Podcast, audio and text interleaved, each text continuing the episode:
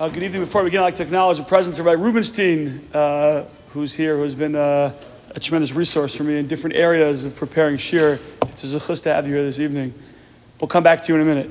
As I mentioned yesterday, we're going to be learning uh, all about Birchas Hamazon, uh, benching, starting with the halachos, and then moving to the actual nusach, the text of the bracha. So we're going to start in the middle of Siman Kuf Pei Gimel. Before that are the halachos of Mayim Achronim and halachos of benching al kos, which we'll skip for now. And the first halacha related to benching is something that a lot of people, at least a prat in it, one detail a lot of people are, are unaware of. Uh, the halacha says that sarich leishev b'shah shemivarich. A person needs to sit while reciting Birchas Hamazon. And uh, the reason for that is because a person has uh, more kavana. Generally, a person is standing, they're less uh, focused, so a person should sit. The Shulchan Aruch continues, you shouldn't even uh, recline.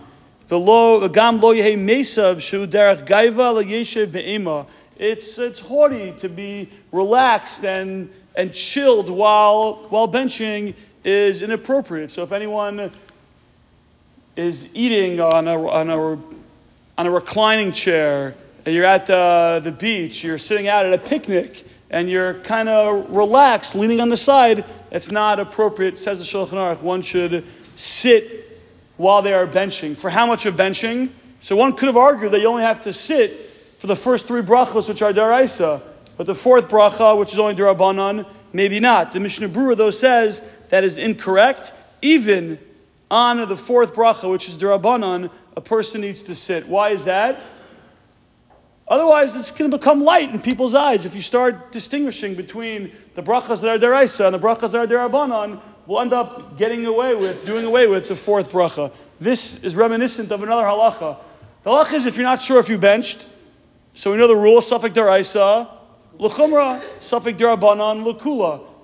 Let's say your person is uncertain if they benched, should they bench the fourth bracha or not?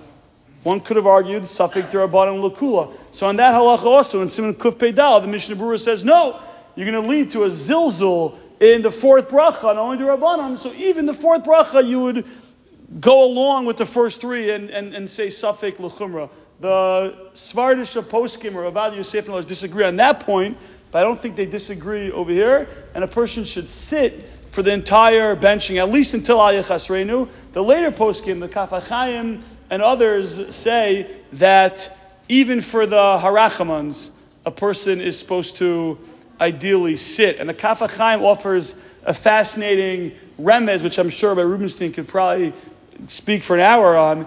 He says there's a remez, v'achalta v'savata. Savata are the letters shin, beis, which is sit, and ace now.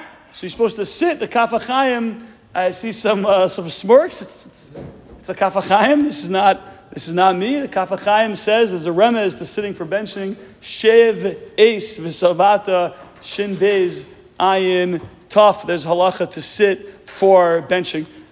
The halacha also, and this is relevant to, to schools and, and camps, the, the Ramah says that it's not only the one who's saying the bracha. Let's say you're being motzi other people.